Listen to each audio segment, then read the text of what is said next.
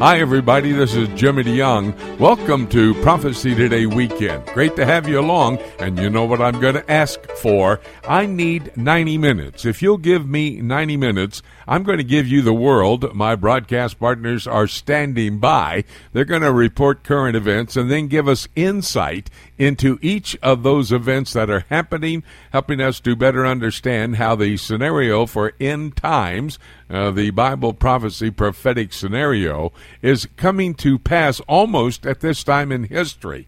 We're going to help you to understand that so you can recognize how current events will set the stage for Bible prophecy to be fulfilled. I'm here in temporary studios in Altoona, Pennsylvania. On Sunday morning, we're going to be at the foot of 10 Independence Baptist Church. That's right. That's that's the name of the church. Foot of 10 Independence Baptist Church. It's in Duncansville, Pennsylvania. Pastor David Houston has invited us over because this is going to be an extra service as we're going to be all week in Altoona at the Central Pennsylvania Bible Conference. Well, we're going to get underway with our broadcast partners now because we need this information into your computer bank into your brain so you can read the prophetic scriptures and understand why it's happening.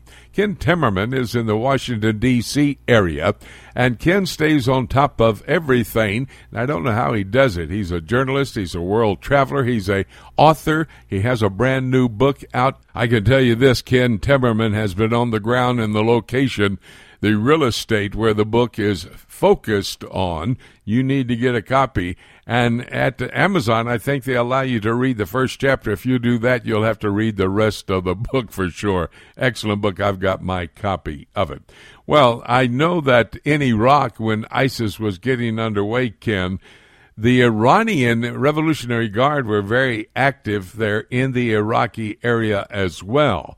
But now it seems like Iran has a different focus, and it's the United States. President Rouhani of Iran threatening President Trump that if he wants to get involved with a war with the Iranian people, this will be the mother of all wars. Pretty much bravado, or do you think Iran could be a viable opponent to the United States? Well, you know, H.R. McMaster is reported to have said at one point the Iranians can fight us asymmetrically or they can fight us stupidly. The Iranians are not stupid and they have a tremendous amount of asymmetrical capabilities. That means no direct confrontation, U.S. Navy versus Iranian regular Navy, U.S. Army troops on the ground versus Iranian troops. It means terrorism. It means uh, proxy attacks, attacks that are conducted by other people.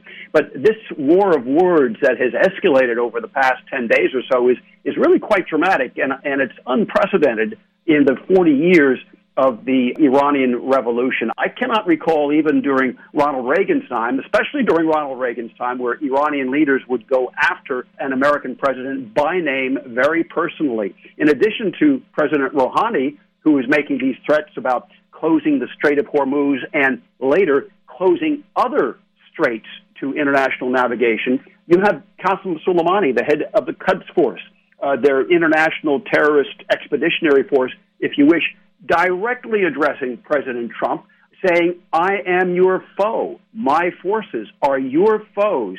Every night, we don't go to bed without thinking of you, Mr. Trump. It's really quite amazing. Uh, and then he says to Donald Trump, he says, Oh, gambler, as you are powerless, we are too close in a place that you can't imagine.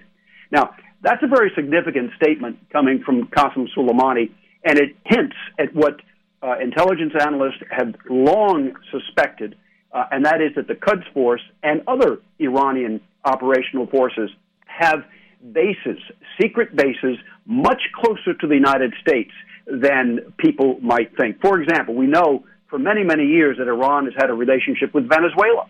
Uh, they've been building missiles in Venezuela. They have been training Venezuela forces in terrorist operations. We know that the Iranians have been in the tri state border region in Brazil, Paraguay, and Uruguay, and they have been uh, working with various drug gangs. We know that they tried to assassinate the Saudi ambassador in Washington, D.C., using a drug hitman. right? A Mexican cartel hitman.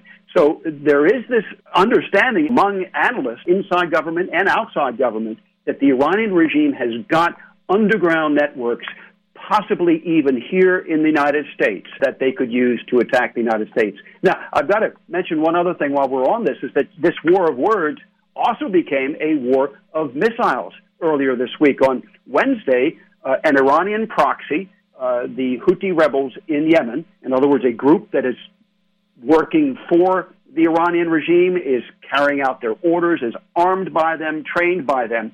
Uh, the Houthis in Yemen fired missiles against two Saudi oil tankers going through the Bab el Mandeb. That's the strait that separates the Saudi Arabian Peninsula, Yemen in this case, and Eritrea. It leads into the Red Sea, and of course, onward to the Suez Canal, or if you hook a right, into the Gulf of Aqaba and Eilat in Israel. Now, the Saudis, after that attack on Thursday, they said, okay, we're going to stop all of our uh, shipping traffic, all of our oil shipping traffic through the Bab el Mandeb. They, they take about 4 million barrels a day through that strait, uh, to, mainly to Europe uh, and North America. They, we're going to stop this until security has been restored. So here you have a proxy attack conducted on behalf of Iran carrying out these threats. So it's not just a war of words, Jimmy. Now it's a war that uses live missiles as well. Let me talk about another proxy partner uh, that Iran has got back together with. A couple of years ago, Hamas decided to pull away from Iran uh, because of Iran's opposition fighting to the activities there in Syria of the opposition terrorists who want to try to take over from Bashar Assad. However, now it looks like Hamas and Iran are getting back together. I mean, is this just another outreach to some of their proxies to continue their fight for really world dominion? Yeah, I think now the Iranians had a major dispute with Hamas because Hamas is the Muslim Brotherhood. Uh, the Muslim Brotherhood came to power in Egypt with Mohammed Morsi, and Morsi and Hamas got into a public spat with the Iranians uh, not too long after Morsi took power.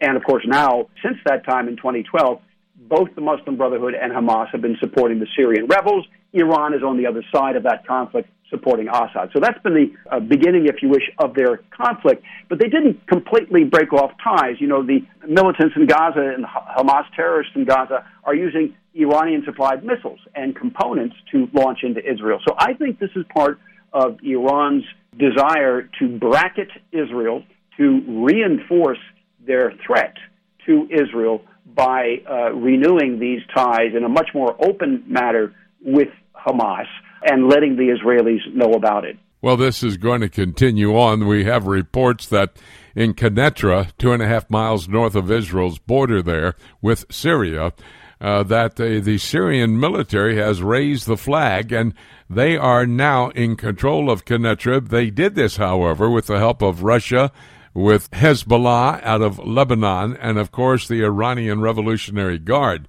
So they, as you say, are surrounding the Jewish state. He who says Syrian army says Iranian Revolutionary Guards Corps also, because the Syrian army really does not exist any longer without the, the active support uh, uh, and money from the Revolutionary Guards Corps. So you're right. That puts the Iranians also on the border with Israel, very, very close up on the Golan Height. Uh, Quneitra is supposed to be a demilitarized area, so to see the Syrian army there is troubling. Yes, it is. And when the Israeli Defense Force jet fighter took down a Russian made Syrian aircraft right at that particular spot, Prime Minister Netanyahu said, I warned you, you've come ahead, we're going to have to deal with it. He's going to, is he not? Uh, well, that's right. The Israelis have been consistently warning the Syrians, don't fly over our airspace. And the Syrians said, well, we'll have to bomb these rebels. And they claim, the Syrians claim they were on a bombing run against a rebel stronghold near the Golan Heights. Uh, the Israelis say they, they strayed into Israeli airspace, two miles into Israeli airspace, and Patriot missiles were fired against uh, the jet fighter, bringing it down. So, uh, yeah, this is um, uh, this is going to happen more if the Syrians don't watch their GPS a little closer. yeah, that's for sure.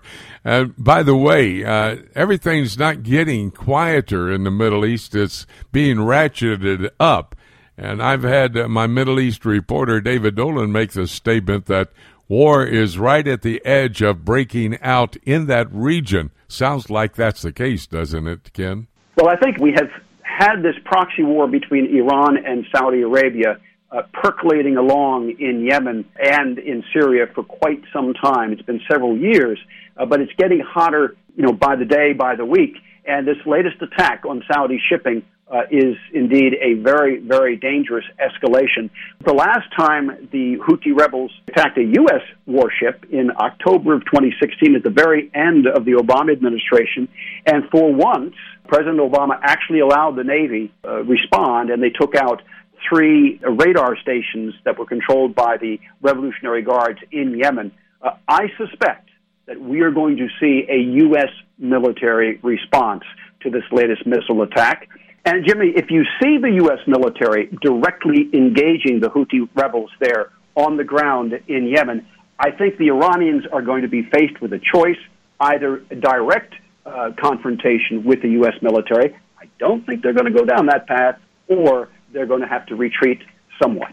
And we'll stay on top of that story with Ken Timmerman. He covers geopolitical activities around the world. He's a valuable asset to us here at Prophecy Today. Ken, thank you for this excellent report. I want to remind everybody go to kentimmerman.com, see if you can get a copy of his book. You need to read it. And we'll have you again keeping us informed of what's happening next week. Thank you so much, Ken. Uh, thanks so much, Jimmy. God bless. We're going to take a break when we come back. It's a Middle East news update, more information about what's happening in that region of the world.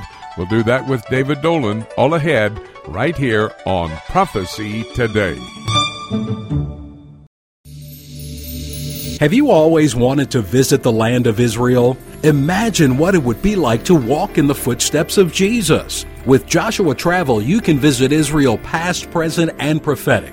The Bible will come alive as you see places like the shepherd's field where our Lord was born, Caesarea Philippi, Cana of Galilee, Capernaum, the Garden of Gethsemane, and the Garden Tomb. You'll even experience an exciting boat ride on the Sea of Galilee. You'll visit each site with Bible in hand as we take the time to not just visit the sites, but to help you understand their importance to our biblical heritage and to our prophetic future. We will place special emphasis on the eternal city of Jerusalem, the most important city in the world, and the place from where Jesus will rule and reign one day. Call Joshua Travel today at 423 821 3635 to find out more about this trip of a lifetime, or you can visit us online at joshuatravel.com.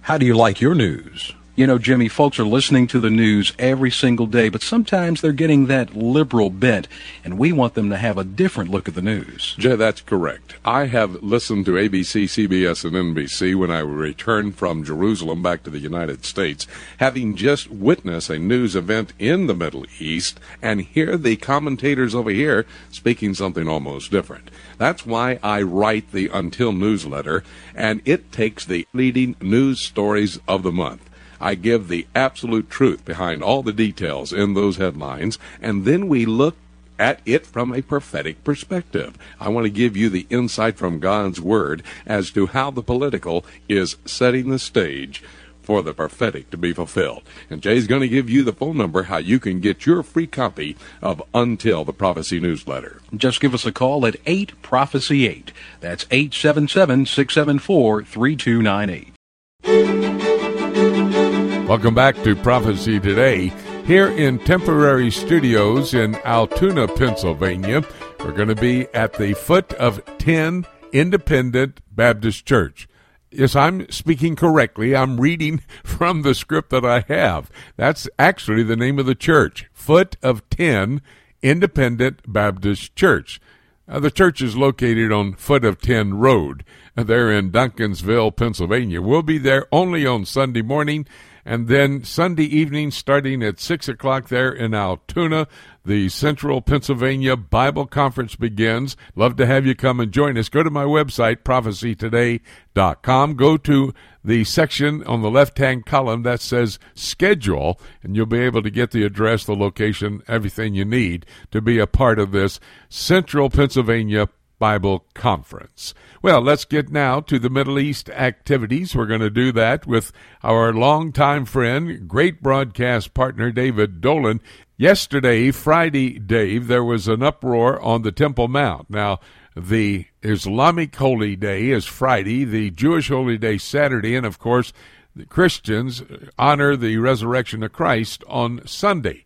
But on Friday, after their prayers there on the Temple Mount at Al Aqsa Mosque, a real violent activity actually got underway, and uh, it was pretty surprising. Israeli Defense Force soldiers had to come up on the Temple Mount. Talk to us about it. What was the reason behind it? Well, Jimmy, it comes after yet another week of violence between Israelis and Palestinians, and that's uh, undoubtedly the spark. On Wednesday, we had an Israeli soldier killed, the first uh, for some months along the Gaza border, and the Israel responded strongly, and they hit targets in Gaza, and a number of Palestinians were killed.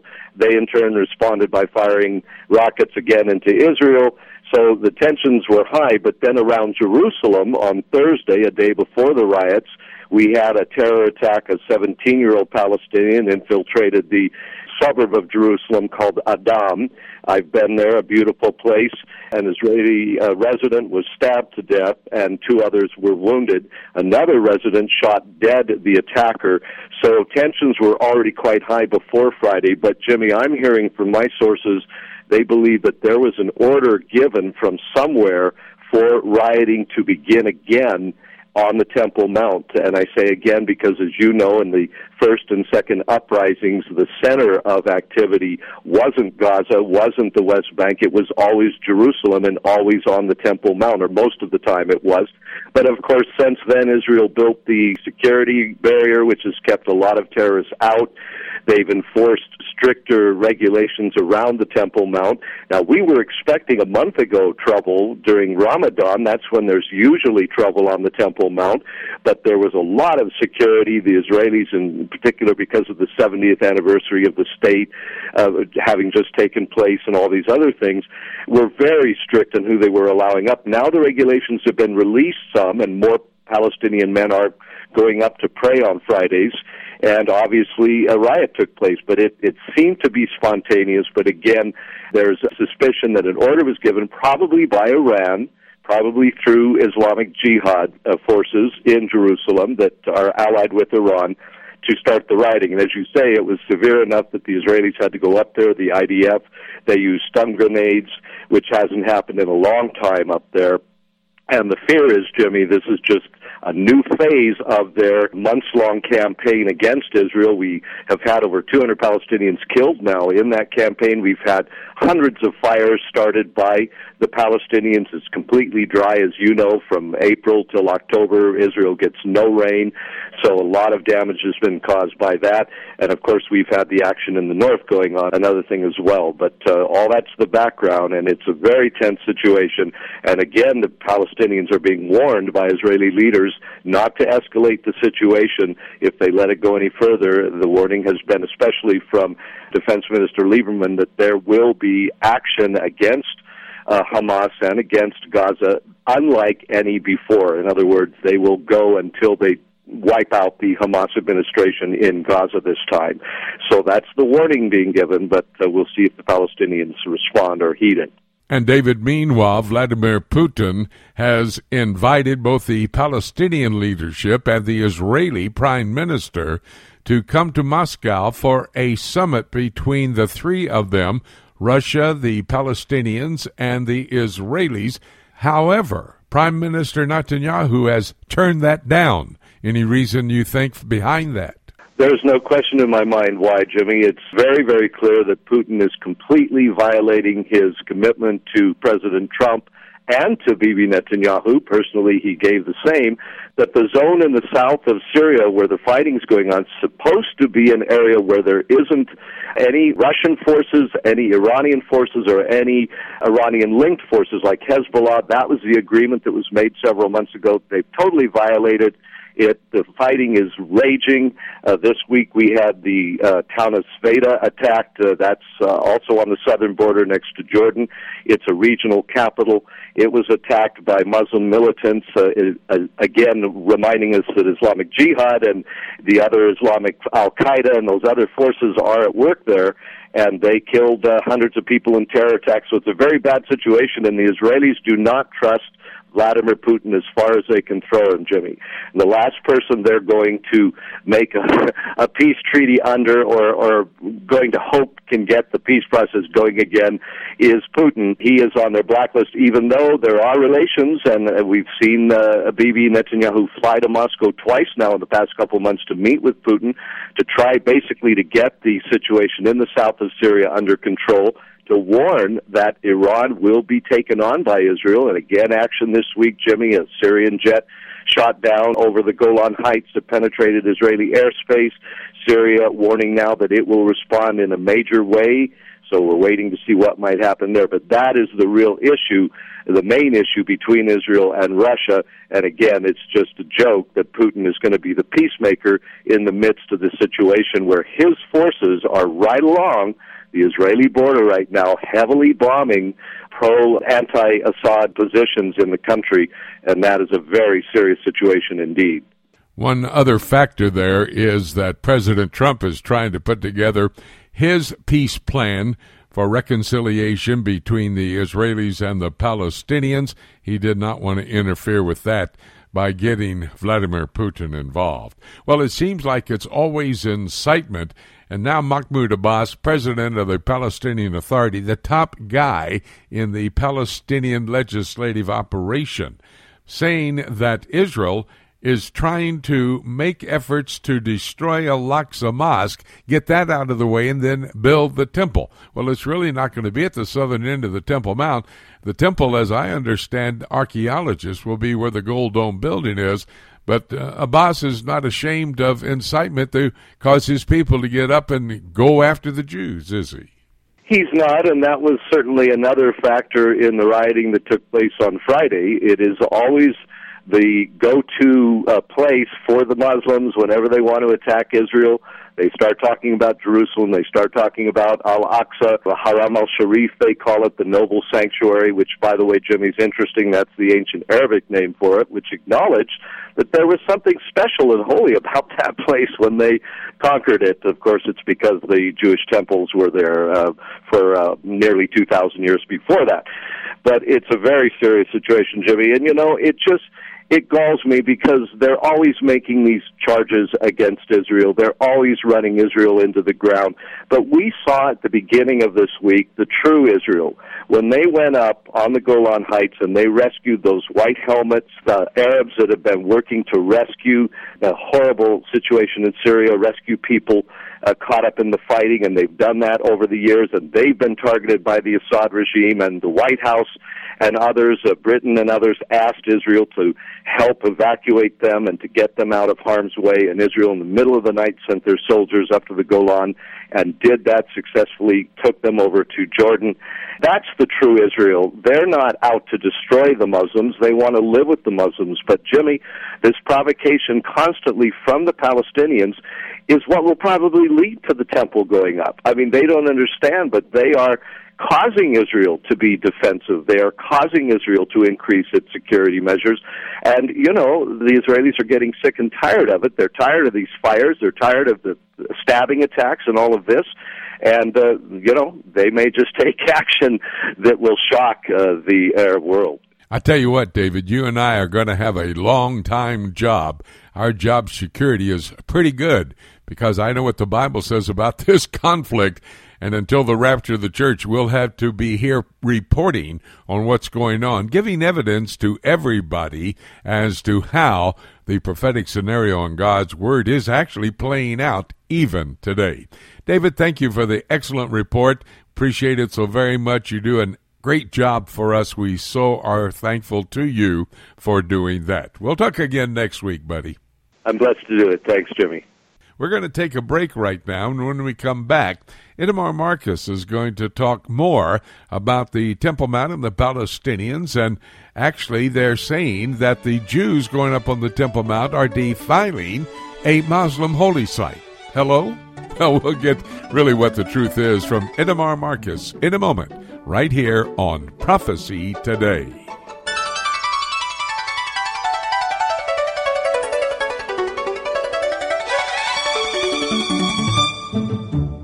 Have you ever wanted to know more about God's plan for the future? Have you ever tried to understand prophetic passages in God's Word, like, say, the book of Revelation, and been frustrated at not being able to figure it out? Dr. Jimmy DeYoung's latest CD series, Keys for Unlocking God's Plan for the Future, will help you gain the ability to understand where to start in your study of prophecy and allow you to read God's Word in a new and exciting way. Understanding God's prophetic Word will allow you to live a pure and productive life until Jesus returns for the church church. Keys will help you gain the tools you need to understand the end time events as foretold in God's Word. Dr. DeYoung lays out a systematic approach to Bible prophecy for those who want to know God's plan for the future. Tracks included are A Roadmap Through the End Times, The Jew in Jerusalem, Daniel and the Antichrist, Ezekiel and Messiah's Temple, and Revelation and Babylon. To order your copy of Dr. Jimmy DeYoung's Keys for Unlocking God's Plan for the Future, visit our website at prophecytoday.com. Welcome back to Prophecy Today. Jimmy DeYoung here in temporary studios in Altoona, Pennsylvania. We're here for a major Bible prophecy conference, and we're going to be speaking all week long. We're going to be here in Altoona. May I suggest you go to my website, prophecytoday.com Look up my schedule. It's in the left hand column, and they'll give you all the directions you need, the times of the meetings, etc. That address, prophecytoday.com. In the left hand column, look up my schedule. Well, we're going to continue our conversations with our broadcast partners. This time, longtime friend, broadcast partner, Itamar Marcus and he is the man who heads up a team they're referred to as the Palestinian Media Watch. palwatch.org. That's their address, their web address. And by the way, you may want to go there and get some information as to how you can receive the alerts that Itamar actually sends out. I just received one this week, and I thought it would be a very important topic that we need to discuss. Itamar, thank you for being available. Hadn't been talking for a little while here, but you've still been very busy, have you not? Yes, unfortunately, the Palestinian Authority continues continues to demonize Israel, demonize Jews, and promote all the hatred that they've been promoting for years, which is why we don't have peace today. So they keep us busy. Yes, indeed. And the fact is that that's uh, the object of palwatch.org to stay on top of the electronic media from the Palestinian Authority and also the print media as well. I was mentioning that I got your alert, and it was talking about the headline Jewish Israeli members of Knesset defile the Muslim holy sites, according to Mahmoud Abbas and his advisors. Now, let me just ask they're talking about Muslim holy sites. I would imagine, and I've read the rest of the alert, that they're talking about the Temple Mount. How do they claim the Temple Mount as a Muslim holy site? The Palestinian Authority claims the entire Temple Mount as a holy site. They claim the Western Wall as if it was a uh, Muslim holy site. They uh, they lied to their people for many many years, saying that it never was a Jewish holy site. Uh, we have serious serious uh, people in the Palestinian Authority religious establishment, such as Mahmoud al-Habash, who is the head of the Sharia courts. He's Mahmoud Abbas's advisor on Islam, the top religious figure in the entire Palestinian Authority, and he said that there never was a Jew who prayed at the Western Wall, and then he said, until the notorious Balfour Declaration. Uh, and that he says because the Jews have no connection, never were in Jerusalem, there never was a temple. Uh, it's all fictitious Jewish history.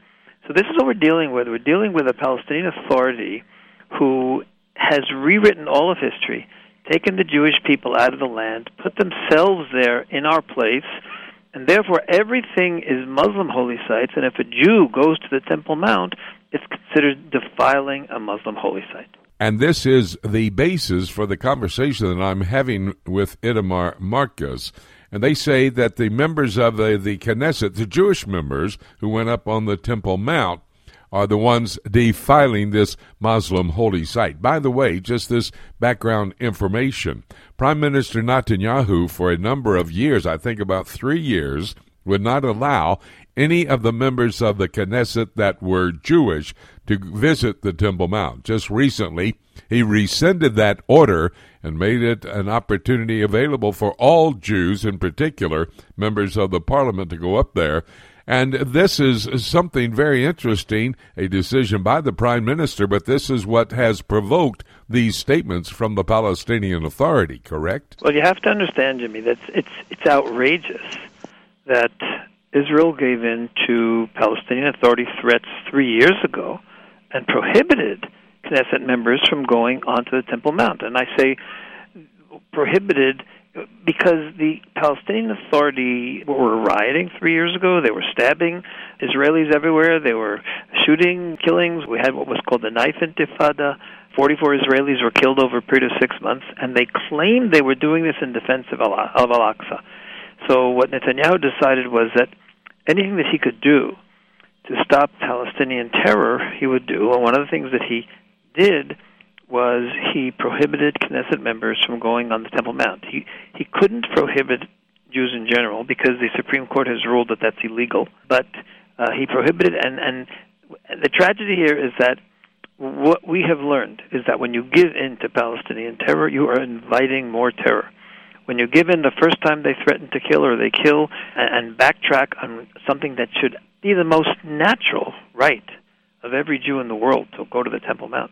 When you give in because of terror, then anytime you want to replace that right that you took away, they're going to start threatening terror again. Well, what puts the Palestinian people up there on the Temple Mount with somewhat of custodial control of the site was a giving in back in 1967 after the Six Day War when the Israeli Defense Force took the Temple Mount first time in some 2,000 years and were in control of that Temple Mount. But then there was a group of politicos, Jewish politicos, that said, well, let's just uh, appease these Muslim people. We'll give them the control. That was really the basis of the problem today, is it not? Absolutely. It was probably one of the there have been so many unfortunate political decisions that Israeli leadership has made, the top leadership, and that was one of the worst ones. And the ramifications we are feeling until today. I mean, so many people have been killed over the years because of Israel just trying to accept, uh, or, or I would say, take the most basic, basic rights for Jews in the Temple Mount, and it's all because of that mistake.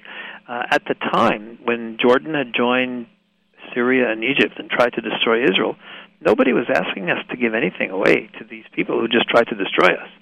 There was no reason to have given Jordan, Jordan uh, the control of the uh, Temple Mount. So that's you know you you look back in history at, at mistakes and you and you realize that mistake has had ramifications now since 1967. Tragic, tragic mistake.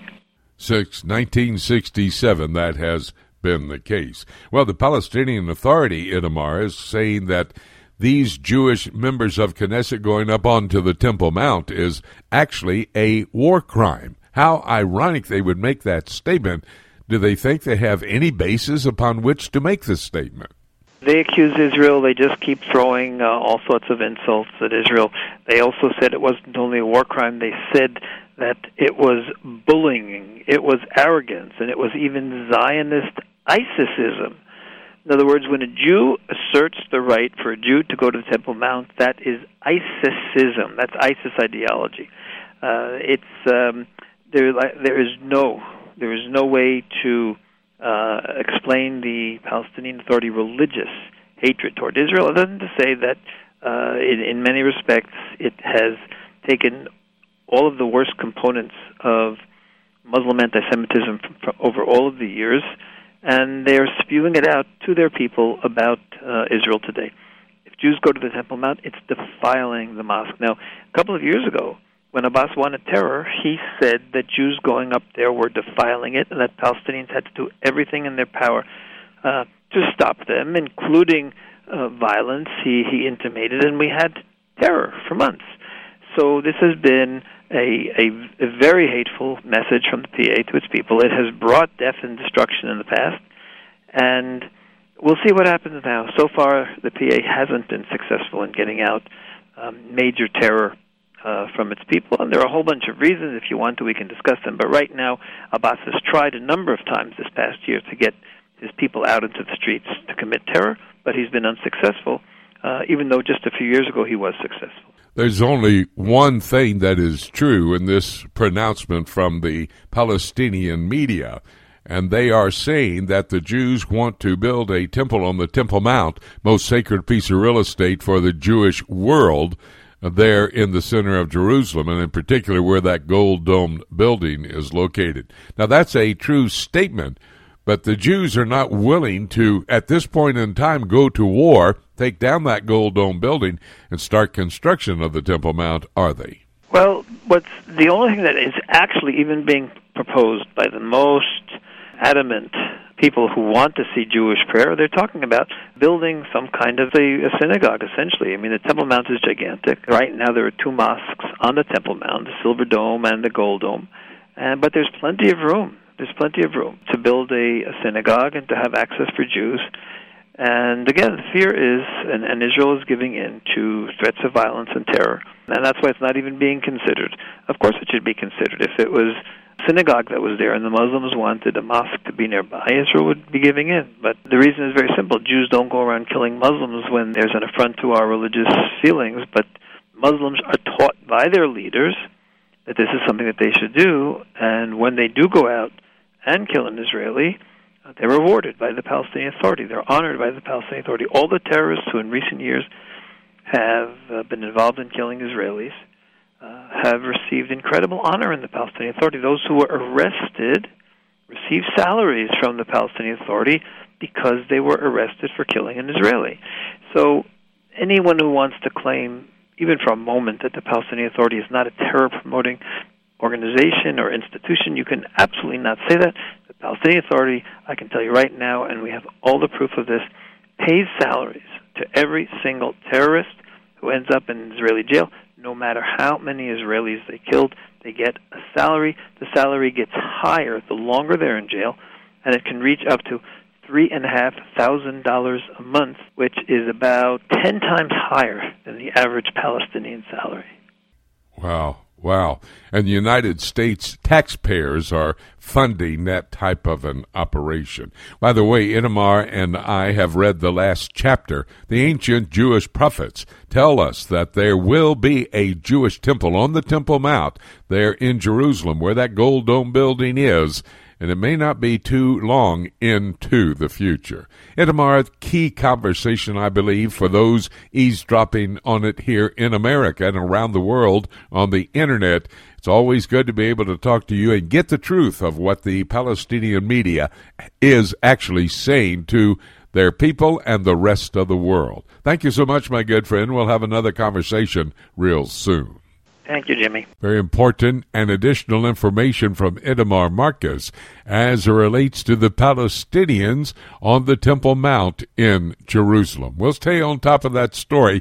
You need to understand this could be a third intifada. We'll keep reporting, and as I told David Dolan earlier, we're not going to run out of a opportunity to have a job. We're going to continue talking about the Israeli-Palestinian conflict until the return of Jesus Christ. That's the book of Obadiah, uh, verses 15 to 18. Well, the Middle East is a key region of the world, but also the European Union is key as we look at the prophetic scenario that's going to unfold in the future. I believe that the European Union is at least the infrastructure for the revived Roman Empire. And to go along with that, we bring to these microphones John Rood. He spent about 20 some years in Brussels, Belgium, headquarters for the European Union. And John, I've got to talk to you about uh, Brexit number one, but most importantly, maybe uh, there's a poll out that points to anti European Union surge in the European Parliament. Now, remind everybody, as I understand it, the Parliament is appointed, it's not elected, and they have been mostly a a talking society, but uh, they're getting pretty active of late. And if there's a surge in anti European Union activity, that's not good for the future, is it? Precisely. It's actually known as the democratic deficit. So, very basic structure of the European Union. The European Commission gives the discussion topics to the Parliament. The Parliament discusses, bounces around in committees, and then they make a decision which then goes to the European Council. But the European Council can do whatever they want. The European Parliament decisions are not binding. So the problem is that there's an extreme lack of democracy here. The European Parliament actually is the only European Union institution that is elected, but they have basically no powers, very, very limited powers. I, I kind of describe them as a glorified discussion group. There's been a rise of Eurosceptic parties, and so in the news, you'll see that they're basically uh, categorized as right wing populists, but it's been growing and growing. Now, with recent polls, they're saying that these groups, eight existing party groups, two of the large ones, uh, EFDD, Europe of Freedom and Direct Democracy, and ENF, Europe of Nations and Freedoms, they said they can compose uh, 15 to 20 percent of the European Parliament. And so these are not actually just Eurosceptic groups, but these are basically let's uh, leave the EU. So the EU is it's in an existential crisis, and in the news we're getting all this information on what's perceived as to be the right wing that they like to uh, have categorized as well as extremists, and of course there are certain representations there that can be extreme but on the same side, there's extreme left. And most people don't know that there are actually direct communist groups in the European Parliament. They're classified as opposition, but they're not classified particularly as uh, Eurosceptic or out of the EU. So European Union politics are very broad based. There's a wide, wide spectrum. Uh, if you compared Republicans and Democrats in the United States, this would be a, a narrow band in the European politics, which are almost always uh, finished by uh, joining coalitions. So the European Parliament, very, very big divisions. Uh, can they make it through? What's going to happen? The next elections are May 2019. The polls are showing it's very, very Eurosceptic driven. Wow, that does not sound good for the European Union. By the way, John, thank you for correcting my misspeak. The European Parliament elected, I guess it would be the Council that's appointed. But, uh, you know, really what started all this discussion was Brexit, with uh, the United Kingdom, Great Britain wanting to pull out. And now they're talking about a no deal and whatever that would look like. How is this going to play into our discussion right now? I've had to look into this situation. Various groups and parties, of course, they'll want to present their viewpoints. We know that when you join the EU membership, you literally are giving up national sovereignty. That's been one of the big issues here. But I would classify it this way a no deal Brexit is actually a no deal deal. And that's what they're preparing for right now. Uh, Theresa May, the UK Prime Minister, she's from the Remain camp. And so, yet she is the one in charge to implement Brexit. So there's probably not much surprise of how this has been so slow. And there's only the period coming up until March 2019 when the actual division begins. Uh, and there's a scare about this now. So I think there's I think there's some groups that are kind of presenting their side, but actually presenting no deal has been a deal in itself. The UK has uh, produced a Brexit white paper, which was seen to be uh, very soft and caused the high level resignations.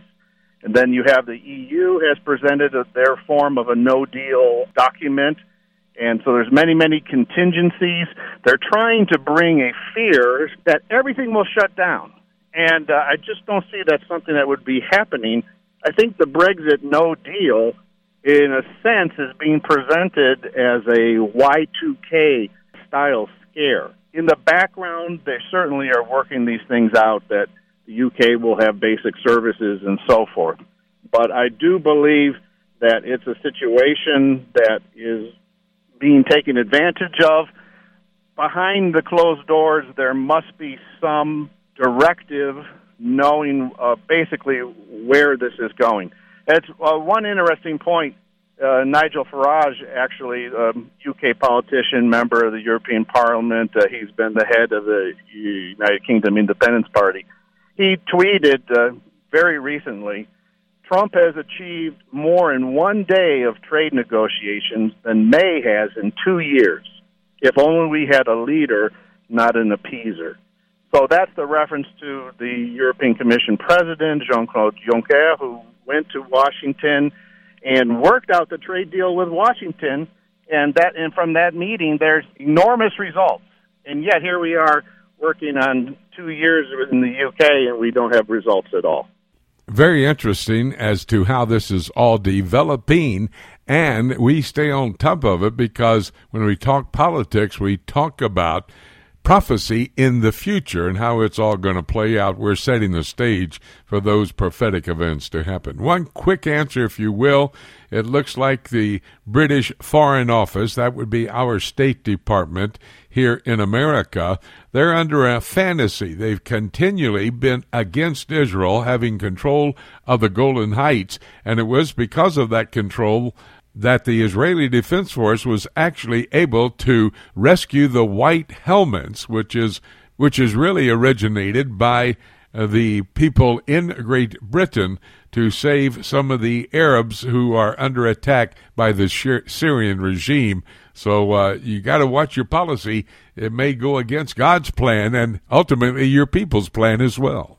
The British Foreign Office has taken an official stand since 1967 that the Golan Heights are a quote unquote occupied land.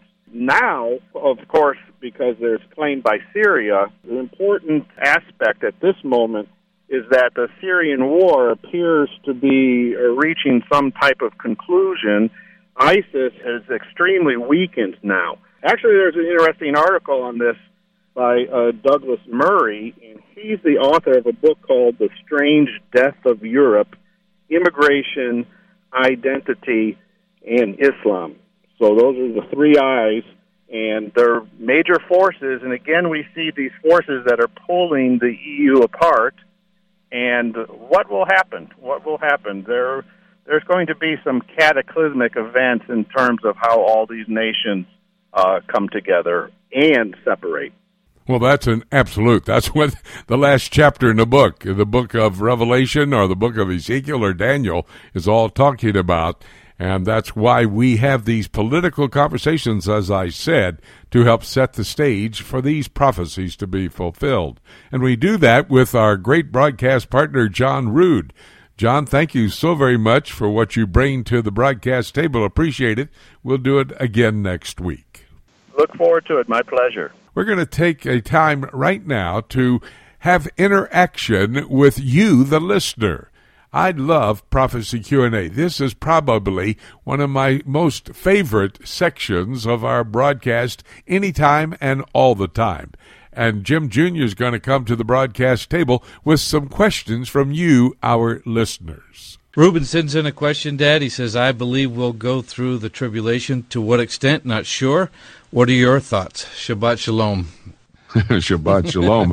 Uh, you know, Shabbat Shalom means uh, have a peaceful Sabbath. How in the world could you have a peaceful Sabbath if you think you're going to go through the tribulation period? Ruben, uh, you know, I don't understand where you could even come up with that conclusion if you spend time looking at the Word of God seriously. We will not go through the tribulation period. How do I know? Revelation chapter 3 and verse 10. He's writing the church at Philadelphia, and the Lord says, I will keep you from the time of testing. Mm. Now, that would be the tribulation period. Revelation chapter 3, verse 10. Over in 1 Thessalonians chapter 5 and verse 9, Paul says a similar thing to those people in Thessaloniki, that young group of Christians who formed a church after Paul was there visiting and led most of them to the Lord. And so we're not going to go through the tribulation according to those two verses. When you look at the details of the tribulation period, and they can be found there in Revelation chapter 4, verse 2 through chapter 19, verse 10. That's basically 16 chapters, detailed information about the tribulation period. Now, with that thought in mind, let me tell you the word church is used 25 times in the book of Revelation. It's used 19 times in chapters 1, 2, and 3. From chapter 4 through 19, it's not used another time. It's not used even once in those 16 chapters of detailed information about the tribulation period. But after 19, the rest of the book of Revelation, the word church is used six times for a total of 25 times. And so the Lord did not even, in his description of that terrible time of judgment, put the church in there, didn't even mention them. He's not going to allow them to be there. He's going to take them out of that place at that time. Daniel 9:27 is the 60 excuse me the 70th week of Daniel. Remember there were 70 weeks of Daniel, that's 490 years. The first 483 years that is talked about in Daniel 9, 24 to 27, there was no church. And so the last seven years, that last week, the 70th week of Daniel, there's going to be no church as well. Uh, you need to spend a lot of time in the book understanding what it's telling us. And again, it's the hermeneutics, a consistent hermeneutic will teach that the church, the body of Christ, those of us who are married to Christ, in fact, that's when we're going to celebrate that seven year period of time, we can't be in the tribulation. We're having a wedding ceremony mm-hmm. and a marriage supper of the Lamb in that seven year period of time. We will not be in the tribulation period. Listen, my dear friend, if you want to live pure in light of the times in which we're living and it is difficult to live pure with how that we're bombarded by satanic activity. Satan is out there like a roaring lion, seeing who he can devour. In order to be able to live pure, you look for the return of the Lord Jesus Christ. You look for him to come at any moment. That's one of the reasons it's important you have the proper eschatology because if your eschatology says, well, don't worry about it, uh, God's got it worked out, you don't even know anything about it, how are you going to be expecting him to come back and uh, expecting a time when it could happen and it be close at hand? In Revelation chapter 4, I think it's verse 12, he said, You created all things, Lord, for your glory and for your pleasure. We're not here for our pleasure and our own glory. We're here for His.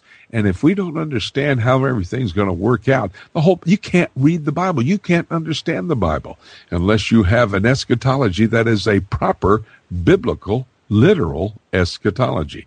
By the way, it gives authority to the Word of God. It gives an assurance that the Lord is in charge. As I read all these things about His soon coming and see what's going to precede that, and then look at the world in light of all of that talking about in Scripture, man, I realize He is in charge. He's still there to make certain everything happens the way it's going to happen. And of course, it gives us an urgency uh, to be winning our friends and loved ones to Jesus Christ. The rapture could happen at any moment, my dear friend.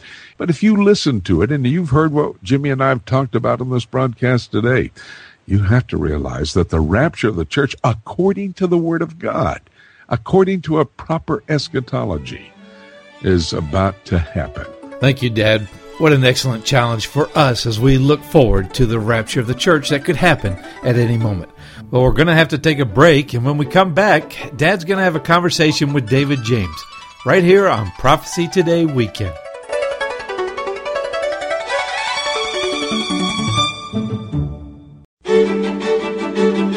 Hi, everybody. Jimmy DeYoung. Welcome back to my last half hour. I've asked you for 90 minutes. You've got to keep the dial set where it is and let me finish up my 90 minutes giving you information that'll assist you in understanding where we are in God's time and the urgency of the moment. Bible prophecy is about to begin to be fulfilled. The next event, of course, the rapture of the church. More about that in a moment. If you'll do me a favor, I would love you for it. Go to my website, prophecytoday.com. If you will, on the left hand column on my home page, scroll down and you'll find my poll question. Now, that poll question is this The Palestinians are trying to start a war with Israel at the Gaza border. They say that Jewish members of the Knesset defile the Temple Mount, a Muslim holy site, and the Palestinian Authority president, Mahmoud Abbas, says that Israel wants to destroy Al Aqsa Mosque and build a Jewish temple in that site. Do you believe this sounds like the prophetic passages in Ezekiel 35, Malachi 1, and the little book of Obadiah, which talk about the Palestinians in Bible prophecy for the last days? Could these Palestinian activities be the precursor for the fulfillment of Bible prophecy? Now, that's the poll question. If you'll answer that question, we'd be so thrilled to have you do it. And while you're at the website, prophecytoday.com, check out our School of Prophets agenda coming up in December. Going to have a great time of study for serious prophecy students. And then also, you need to learn how you can come and go along with us to Israel, the land of the Bible, where you see Israel past touch Israel present, and of course, our main purpose to visualize Israel future. Go to the website, go to Joshua Travel, the website address again, prophecytoday.com. We now bring to these microphones David James. We have an issue that we're going to discuss together. This is our weekly conversation, and you that are Christians need to be tuned in. Exactly what we're going to say is information that you need to know. For example, the Republican National Committee has passed a resolution to help parents protect their children from radical sex ed curricula. Now, that's what our subject is going to be. And, David, I think what we have chosen this week is very important, especially for Christian parents. Actually, we found out about it when you sent me a copy of an article from the Breaking Christian News website. And that article was about the Republican National Committee, as I said, passing this resolution to help parents protect their children from what they have identified as radical sex education teaching that clearly has an agenda. Would you agree? I, would agree a 100%. This article came out just a couple of days ago on Thursday. The title of the article on the Breaking Christian News website is Parents Deserve the Right to Know. RNC passes parents' rights resolution to protect children from radical sex ed curricula. And the opening paragraph in the article says this the Republican National Committee unanimously passed a resolution recently, and I think it was just earlier in the week, uh, maybe last weekend, demanding that state lawmakers do more to protect children from controversial sex ed curricula and to give parents a say in what their kids are taught.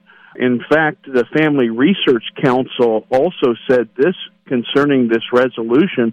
Our hats go off to the RNC for joining us in this fight and demanding parents have a say. So this is really very important because it relates to the platform of the entire Republican Party. And, you know, when we were discussing the issues concerning even the presidential election, even though you and I don't necessarily stand behind any particular candidate from a political perspective, we do understand that there are significant differences in the platforms, and as much as uh, we vote for a particular person, we're voting for an overall platform, and I think this is very significant. Well, I do too, David, and let me commend you for your excellent research. You found this article. That's why we're talking about it today. We recognize the significance of that. And in fact, could you uh, share a few moments with our listeners of what prompted this resolution by the RNC? Well, let me go a little bit deeper into this article they say this that the organization says parents are upset about curricula that glamorizes dangerous sex acts, gender confusion, and the LGBT agenda. They go on to say that this actually happened in Emmaus, Pennsylvania, which is a little bit north of Philadelphia, and they brought their concerns before the school board last month because there were videos that were shown to their children without the knowledge or consent of parents. And according to that particular news outlet, the speakers told the board that during the week of April 23rd, so this is a couple months ago, the student body watched videos during homeroom. So this isn't even a health education class. This is actually in homeroom, and that involved homosexual and transgender lifestyles. And then superintendent of that particular school board went on to try to defend their actions by saying this was a student work. This is quote unquote. This was a student work that needs to be protected from public scrutiny. Well, how in the world can we say that the work of students who are still working through their own issues and developing their worldview and, and learning and, and growing in their knowledge of, of life in general, how could that ever be protected from public scrutiny? I think we all have an obligation to know what goes on in the classrooms in our public education system. And I want to reflect this thought as well. In that article that you did send me, it referred to the fact that these types of activities, those trying to have this radical sex ed curricula put in place, not only with junior high or middle school and high school, but even in the elementary grades as well. David, it seems clear that there's an agenda being implemented that is designed to shape the thinking of our children in this country. And that this will potentially, by the way, have repercussions for generations to come, will it not? Uh, there's no doubt about that. You know, for a number of years, I've been teaching a course with several different sections called uh, Current Theological Issues, and one of those is a section that I have entitled the LGBT Agenda, and that is not by accident. In fact, I was going back through that course in preparation for our discussion today and noting some things that I had included. And uh, going back to 2015, which is when the Supreme Court in June of that year made it illegal to prohibit LGBT marriages. In other words, it made same sex marriages legal throughout the entire country. There was an article the next day on a website called The Nation, and the title of that article is What's Next for the LGBT Movement? And it's actually quite disturbing. Uh, there were four ladies who contributed to this editorial, and one of them, uh, one of the ladies named Tamara Metz, she said this With the Supreme Court's ruling yesterday, my sister Naomi and her wife Jennifer celebrated their fourth wedding to each other in a decade. And then she goes on to list how it was in their backyard and then at City Hall and then in California county clerk's offices. But the, the most uh, disturbing thing is that uh, she poses the rhetorical question, what next? And then she gives the answer to the question and she says, disestablish marriage. That is a direct quote from this lady who is following up on the Supreme Court decision. And, she goes on to say, get the state, meaning the government, out of the business of endorsing marriage. In other words, she says this abolish the legal category of marriage. This is where this is all going. This is not passive. There is an agenda, and I jokingly say the LGBTQRSTUV agenda because they keep adding letters to the acronym, but it's actually very serious, and in many cases, those people who have influence, power, and money to endorse this agenda, it's seeking to radically transform the most fundamental and foundational aspects of society, not just in the United States, but around the world, and that is the institution of marriage, which is established by God in Genesis chapter 2. David, would you say that too many parents are largely abandoning their responsibility to raise up their children in the way that they should go, which the Bible calls for, and they're giving that responsibility over to the government? Well, it seems that that is exactly the case. You know, Proverbs 22 6 says, Train up a child in the way he should go, and when he is old, he will not depart from it.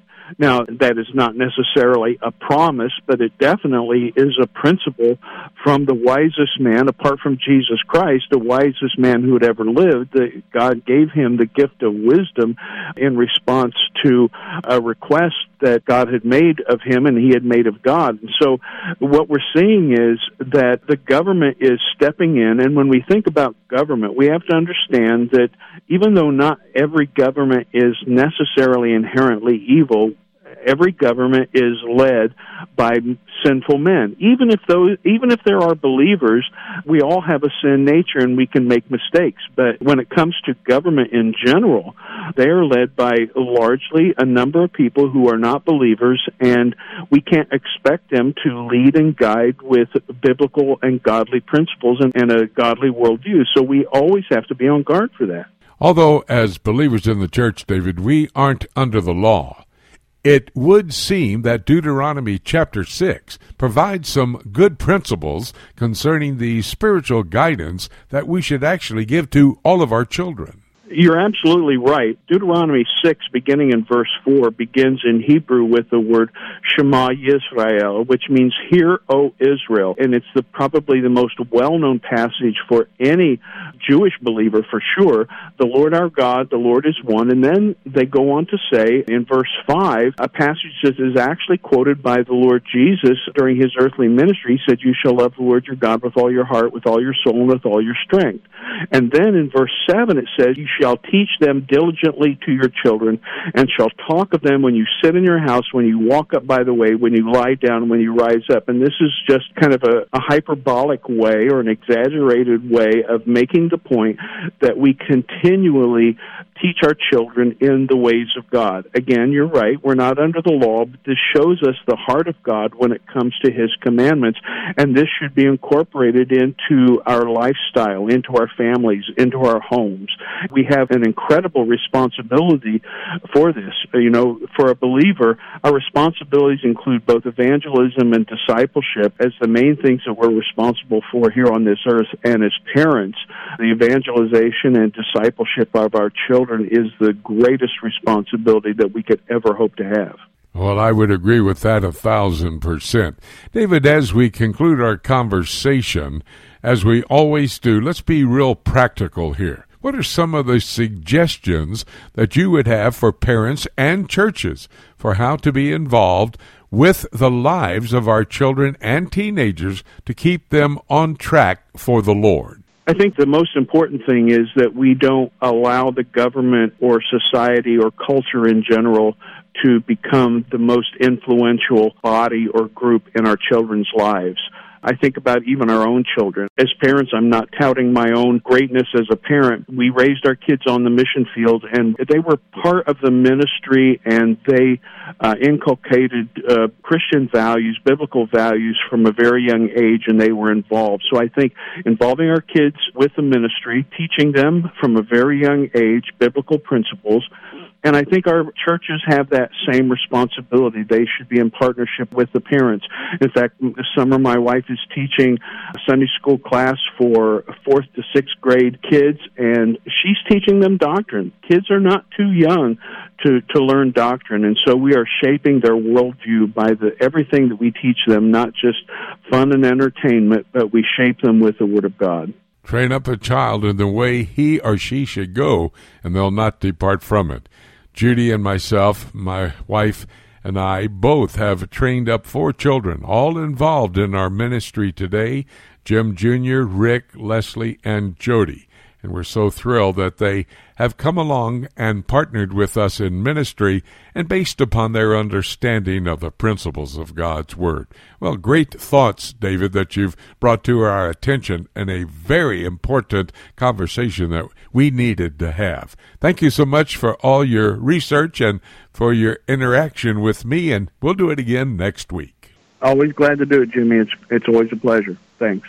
We're going to take a break when we come back. I'm going to put all the activities and conversations with my broadcast partners all together, and then we'll see how that fits into the prophetic scenario found in God's Word as we take a look at the book right here on Prophecy Today.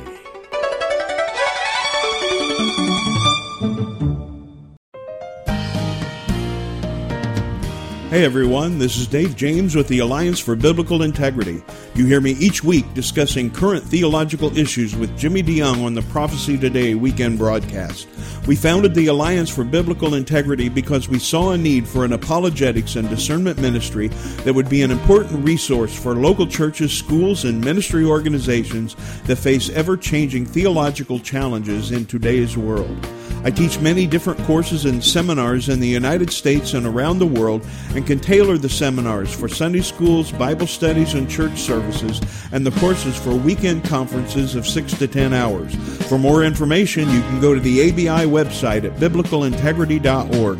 That's one word, biblicalintegrity.org, and click on Courses and Seminars on the main menu. You can also contact me personally through the contact page on the ABI website. I look forward to hearing from you. Have you ever wanted to visit Israel and trace the footsteps of Jesus? With Rick and Jim's VIP trips, you'll see Israel past, present, and prophetic. Our VIP trips are typically smaller groups of 8 to 12 people. This smaller group size allows us to spend more one on one time answering your questions and personalizing our tour. It is a very intimate experience. You'll visit each site with Bible in hand as we take the time not to only visit the sites, but to help you understand their importance to our biblical heritage and to our prophetic future. We will place special emphasis on the eternal city of Jerusalem, the most important city in the world, and the place from where Jesus will rule and reign one day. We can also customize our trip for your family or small group please call Joshua Travel today and see how we can make your trip extra special. Call 423 821 3635 or visit us online at joshuatravel.com. It's time right now here on Prophecy Today Weekend for us to take a look at the book. For the last hour, we have been talking with our broadcast partners all around the world who have given us reports that are helping us look at some of the current events. And then as we continued our discussions, we realized how key these current events would be as you look and compare the prophetic scenario found in God's Word, which has a layout for the entire end times. Each and every one of these reports, great information helping us to recognize the times in which we are living. By the way, if you missed any of the reports, may I suggest you go to my website, prophecytoday.com, and there you'll be able to re listen to any of the reports, prophecytoday.com. That's the website address. And then go to PTRN, Prophecy Today Radio Network. That offers the service of you being able to re listen or listen for the first time to these reports from our broadcast partners. Now it's time on this broadcast for me to take a look at some of the stories from our broadcast partners, and I want to take a moment to give you a prophetic perspective. In other words, what does this indicate in this current event as to how it relates to the agenda for the end times as foretold in the Bible itself. We talked with Ken Timmerman. He's in the Washington, D.C. area. And our number one item to deal with was Iran's President Rouhani with a threat to the United States about the mother of all wars. However, it is a valid threat that the Iranians think they can defeat the United States, the large Satan, the big Satan, and they think they can do away in what America is endeavoring to do as it relates to this Islamic Republic a republic, a nation that funds terrorism, and in addition to that, it is out there trying to take over countries, take the responsibility of the political leadership away from them, and develop their dominion, their kingdom, a caliphate. When you think about Iran, they are listed in the Bible in the book of Ezekiel. That would be chapter 38 and verse 5 Iran there is referred to as Persia. Now, Persia has a long, long history down through the centuries. It has been a friend of the Jewish state. You might want to remember a man named Cyrus, who, when he took over the Medo Persian Empire, he allowed the Jews, after the Babylonian captivity, to return to Jerusalem to rebuild their temple. In fact, he even helped finance that project. But the Bible says in this day, in the end times, that Iran is going to be one of those players in that alignment of nations that will form for the purpose of wiping the Jewish state Israel off the face of the earth. That's talked about in Ezekiel chapter 38, Daniel chapter 11, and over in the book of Psalms, and that would be chapter 83. You need to put these three passages of Scripture together, and you'll see the players in this alignment. You'll see how key Iran is, and you compare that with what they are doing today, their philosophical approach to the world, which is eschatological in the fact that they have a Islamic eschatology saying that they would control the entire earth. They are in the process of making that happen. I then talked with David Dolan. He had our Middle East news update. He reported that the Prime Minister, Benjamin Netanyahu, has turned down Russia's invite to an Israeli Palestinian summit.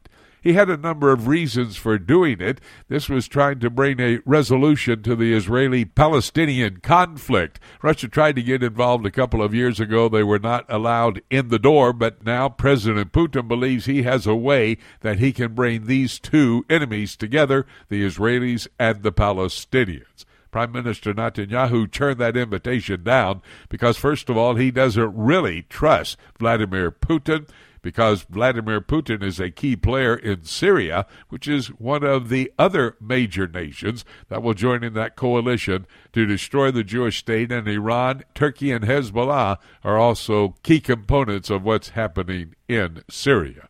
Itamar Marcus, who heads up Palestinian Media Watch, brought to this broadcast table information about the Jewish opportunities to go up onto the Temple Mount. Just last week, the Prime Minister changed that and allowed members of Knesset to go up onto the Temple Mount, while Mahmoud Abbas, head of the Palestinian Authority, said that defiles the holy site of the Muslim people. Well, the Muslims have never had a key control of Jerusalem and or the Temple Mount, a way to propagandize the entire world. God has given that piece of real estate, very sacred to the Jewish people, to the Jews to build a temple ultimately. So Mahmoud Abbas is right in one area that they do want to build a temple, the Jewish people having a temple on the Temple Mount. John Rood gave us information in his report on the European Union. Seems like the European Parliament, one of the three players in the governing bodies of the European Union, uh, they are becoming very anti European Union. And this could be dangerous with the relationship of the European Union staying together, especially in light of Brexit when the United Kingdom is trying to withdraw and make all the plans for that. By the way, Daniel chapter 7 says that at least the European Union is the infrastructure for that revived Roman Empire. We must remember what God's Word has to say. Doesn't matter what the politicians say, what does Bible prophecy say, and that's key a very important discussion with Dave James. This time we focused on the Republican National Committee making a statement to parents in this world that they had better take care of their responsibility and monitor what the public schools are doing in the area of sex education. Even the elementary school is being inundated with this sex education that is contrary to what the Bible calls for. We parents must wake up and get in action. Dear friends, as you've heard me rehearse the issues that our broadcast partners have had to deal with today, plus many, many others, it's all indicative of the fact that the end time scenario found in God's Word is about to go into play. However, before it does get started and these prophecies are fulfilled, the rapture of the church must take place. And may I say this? The rapture is the next event in God's calendar of activities, and it could even happen today. Having said that, nothing left for me to say except let's keep looking up until. Thank you so much for joining us today. This is Jay Johnson inviting you to join us again next week for more of Prophecy Today.